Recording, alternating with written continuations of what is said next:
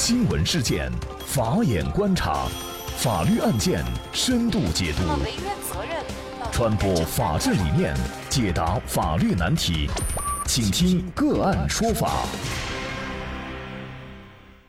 大家好，感谢收听个案说法，我是方红。更多的案件解读，欢迎您关注个案说法微信公众号。一名男子销售三块钱的通测器握把，被认定为枪支散件，一审被判十三年。具体案情一同来了解一下。二零一八年九月三十号，二十九岁的江志平因为生产销售自己设计的塑料通测器握把，被安徽省阜阳市人民法院以非法制造、买卖、邮寄、储存枪支罪判处了十三年的有期徒刑。得知这个消息以后呢，妻子邵芬和妹妹江小琴崩溃了。这个家庭承受不了三块五毛钱的塑料片儿带来的十三年牢狱之灾。据《每日人物》报道。二零一六年三月，安徽阜阳农村的一个村民家的鸡被气枪打死了。当地警方在公安部督办下，顺藤摸瓜查出了一个遍布全国的网络贩枪团伙。这起案子牵连到来自浙江、广东等地的六名被告。一审判决书显示，第一被告人陈泽南从各地购进枪支、枪托、枪管、扳机等枪支散件，利用互联网和快递物流进行邮寄销售。其他涉案人员就负责生产、销售和物流环节。那么江志平也涉及到了这个案件，他生产、销售自己设计的由塑料片组装成的龙辰牌通测器握把，被公安机关判定为疑似枪支枪托，查明数量呢在三千八百七十件，经过鉴定都是枪支散件。那么江志平的妹妹江小琴就告诉记者。江志平啊是一个产品设计师，他之前主要负责设计塑料制的家居日用品。二零一六年开始单干。那么龙辰牌的通厕器握把是他第一个自主设计生产的专利产品。平时呢主要在淘宝、微信等互联网渠道进行推广销售。显然，对江志平设计生产并且销售的通测器配件是否是枪支配件，成为对江志平定罪的关键。二零一六年七月，江志平的涉案通测器握把被鉴定为枪支，但是江志平的代理律师杨卫华却对这样的一个鉴定结论表示质疑。在这个案件当中，尤其关键的一点就是，在江志平的涉案通测器握把被鉴定为枪支以后九个月，在辩方不知情的情况下，检方在二零一七年四月。就把第一被告陈泽南的涉案配件重新送去鉴定。二审法官表示，由于公安部物证鉴定中心出台了新标准，原本被鉴定为枪支散件的几千个阀体气筒、秃鹰握把等，都被重新鉴定为不属于枪支散件。那么，出台了同样的新标准，为什么陈泽南的证物可以被重新鉴定，而江志平的涉案通测器握把却？没有得到这样的一个重新鉴定的机会呢？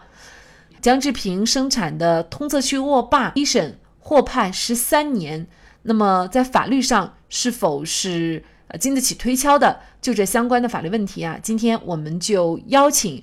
云南省律师协会刑事辩护委员会副主任、云南大韬律师事务所主任王绍涛律师和我们一起来聊一下。王律师你好，主持人好，听众朋友大家好，感谢王律师啊。那么可能很多人都没有预料到，这个通侧器握把跟枪托怎么会产生关系，甚至呢是同一个东西啊？大家感兴趣的话，也可以来我们的公众号“个案说法”公众号里啊，看一下这个涉案通侧器握把的照片。那我看着呢，确实这个从外观上看，跟枪托的样子非常相似啊。那我自己呢，也在天猫等一些这个网站上去搜了这个“通测器握把”这几个字，那么也会看到有一些这个通测器握把的造型呢，也有一点儿哈像枪托。但是当然了，这个造型像不像枪托，显然不是判断的标准。那么这个通测器握把到底是不是枪支散件，具体怎么来判断呢？首先呢，我们想要向大家做一个普法，我们国家是一个。严格控制枪支弹药的这么一个国家，就是对枪的控制是非常严厉的一个国家。那么，根据我们刑法第一百二十五条的规定，就是如果一旦涉及非法制造、买卖、运输、邮寄、储存枪支弹药、爆炸物，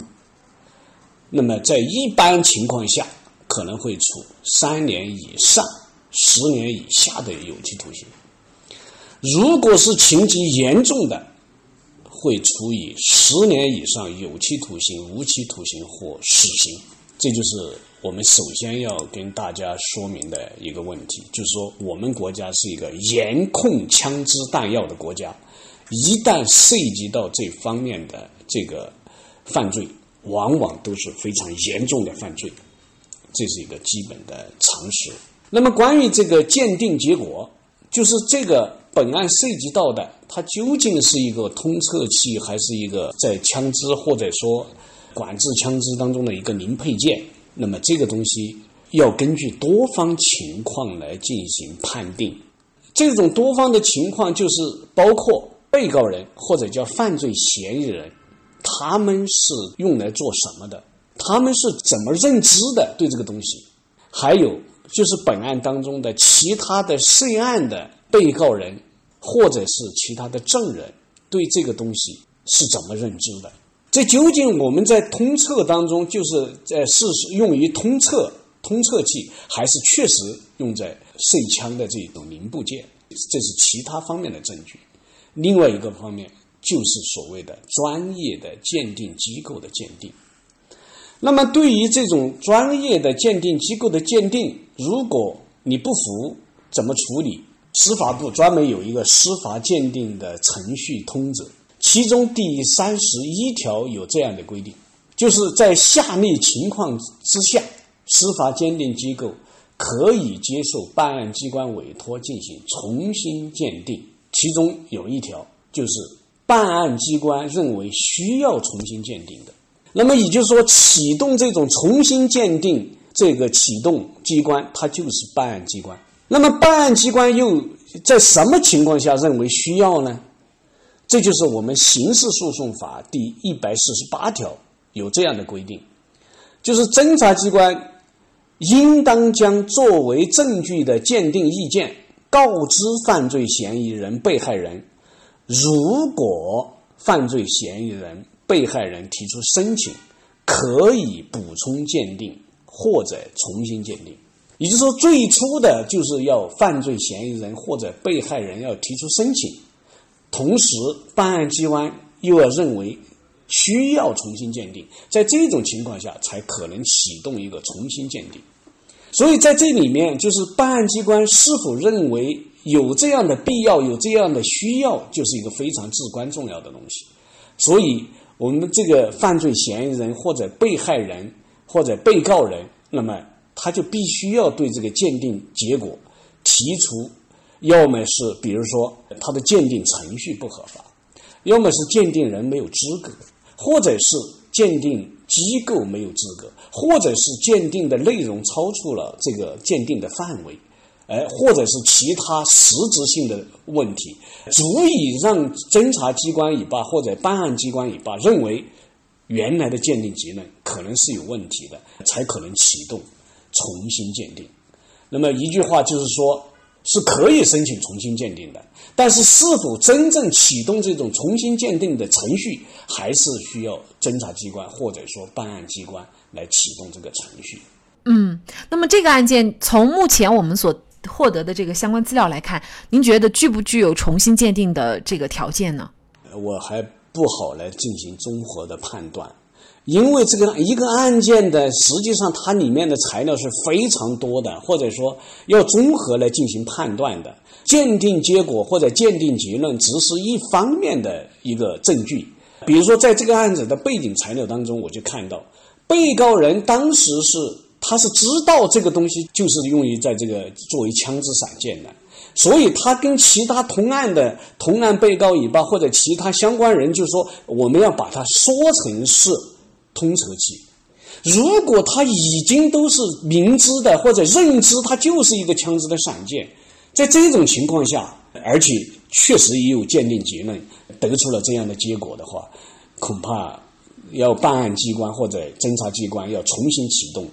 重新鉴定是有一定难度的。那么就这个案件呢，其实也引起了广大网友的这种关注和热议啊。就是因为枪的部件，它除了这个握把以外，它还有其他的一些这个散件组成。那么，是不是在生活当中很多这种跟枪支散件相关或者相似的东西配件销售、购买啊，或者是生产啊，都有可能获罪呢？我们不能够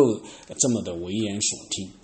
事实上，其实就在于这个散件本身，它确确实实是用于做什么的。比如说，据我所知，有一种打火机。它就是哎，看起来就像一把手枪一样，但是你一扣扳机，那里面就是可以拿来点烟的，是一种火机。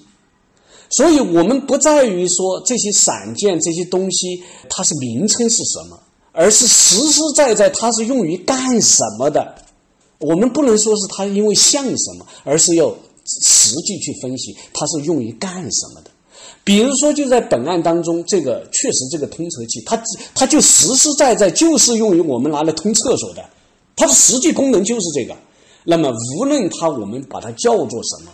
无论是把它叫做枪把、尾巴，或者通车器尾巴，实际上它的功能就是用于通厕所的。那你就不可能说它是一个枪支散件。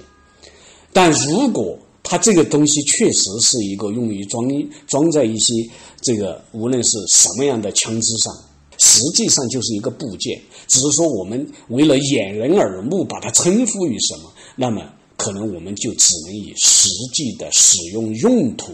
来确定它是否属于枪支散件，还是属于生活用具当中的一种工具或者一种零配件。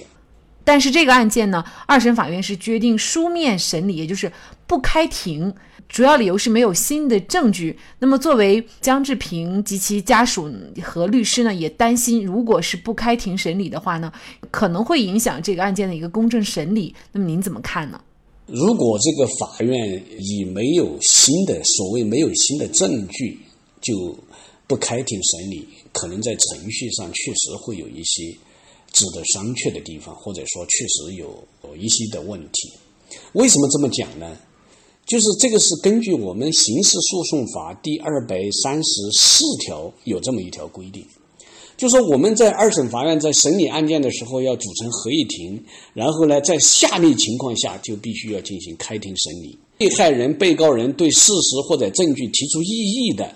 第二，可能被判处死刑的；第三是检察院提出抗诉的；第四是其他情况。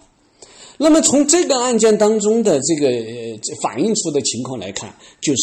无论是被告人或者被告人的律师，实际上对事实、对证据都提出了异议。也就是说，所谓的这个所谓的通锤器这个握把，究竟是属于生活当中的？一个物品，一这个工具，还是属于枪托，是属于枪支的散件。对这个鉴定结论，他们也提出了他们的意见，不服这个鉴定结论。在这种情况下，就是视为或者就是对事实证据提出了异议。在这种情况下，应该来说是应该开庭审理更为恰当的，否则的话，可能就和刑事诉讼法二百三十四条的这个规定有冲突了。江志平一审获十三年的有期徒刑。如果二审程序上有违法的情况，那么是不是会直接影响到对江志平最后的一个公正审理？